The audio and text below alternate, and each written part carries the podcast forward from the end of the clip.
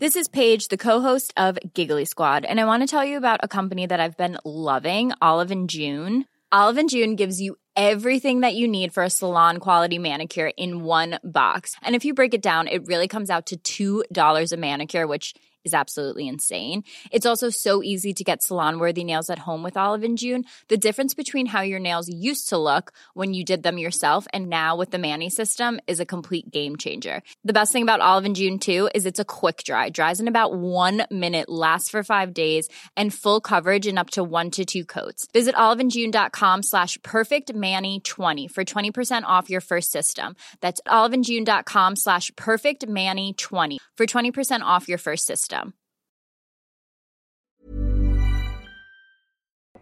Alex Strasberg, eh, miembro del canal de YouTube, me comenta que en ocasiones utilizo los datos de PIB y de PIB per cápita de la URSS eh, antes del colapso y que en ese momento es el punto más elevado de renta per cápita durante bastantes años eh, subsiguientes, porque es verdad que según esas estadísticas, después de la disolución de la Unión Soviética hubo un hundimiento económico muy importante.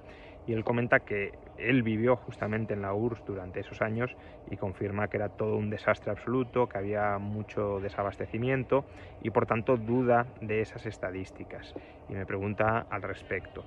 Eh, es verdad que las estadísticas en una economía no de mercado son, son dudosas, eh, básicamente porque no hay un feedback entre el precio de los bienes y la valoración de los bienes. Hay bienes que pueden estar valorados políticamente muy altos y que a lo mejor la población no los, no los eh, valore en absoluto, o incluso puede haber destrucciones de valor. ¿no?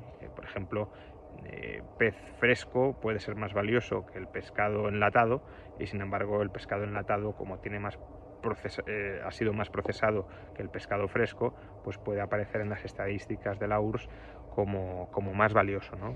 se, confunde transformación o estadios de transformación con valor eh, Además, efectivamente, los precios de la URSS, mm, en la medida en que había desabastecimiento, no eran representativos de la realidad pero bueno, las estadísticas que se suelen utilizar mm, intentan ir más allá de los precios. Lo que intentan hacer es más o menos medir los bienes que había disponibles y valorarlos si lo queremos a precios internacionales.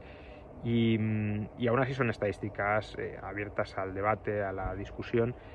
De hecho, por ejemplo, el proyecto Madison eh, recientemente las ha revisado y ha revisado eh, algunas series estadísticas de la URSS fuertemente a la baja, pero bueno, es, es la estimación más precisa que tenemos. Ya digo, eh, todas las estadísticas que tratamos de utilizar ya intentan corregir por todo lo que mencionas, no es que no sean conscientes de ello, y, y corrigiendo puede que haya algún margen de error, eh, incluso algún margen de error relevante, pero, pero bueno, es que es lo, es lo mejor que tenemos y no son las estadísticas del régimen, digámoslo así, sino que son estadísticas que ya tienen en cuenta las mentiras que en parte comentaba el régimen y los problemas que hemos mencionado de que a falta de precios de mercado pues solo te queda intentar valorarlo a precios internacionales, pero claro, ahí hay un problema muy serio, por ejemplo, con la calidad de los bienes, ¿no?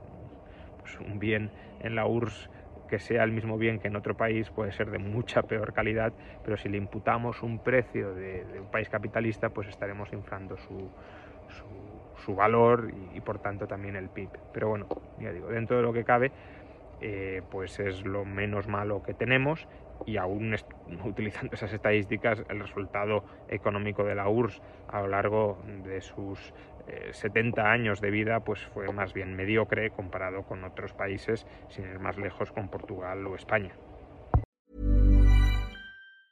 Tired of ads barging into your favorite news podcasts? Good news. Ad-free listening is available on Amazon Music. For all the music plus top podcasts included with your Prime membership. Stay up to date on everything newsworthy by downloading the Amazon Music app for free or go to amazon.com slash news ad free. That's amazon.com slash news ad free to catch up on the latest episodes without the ads.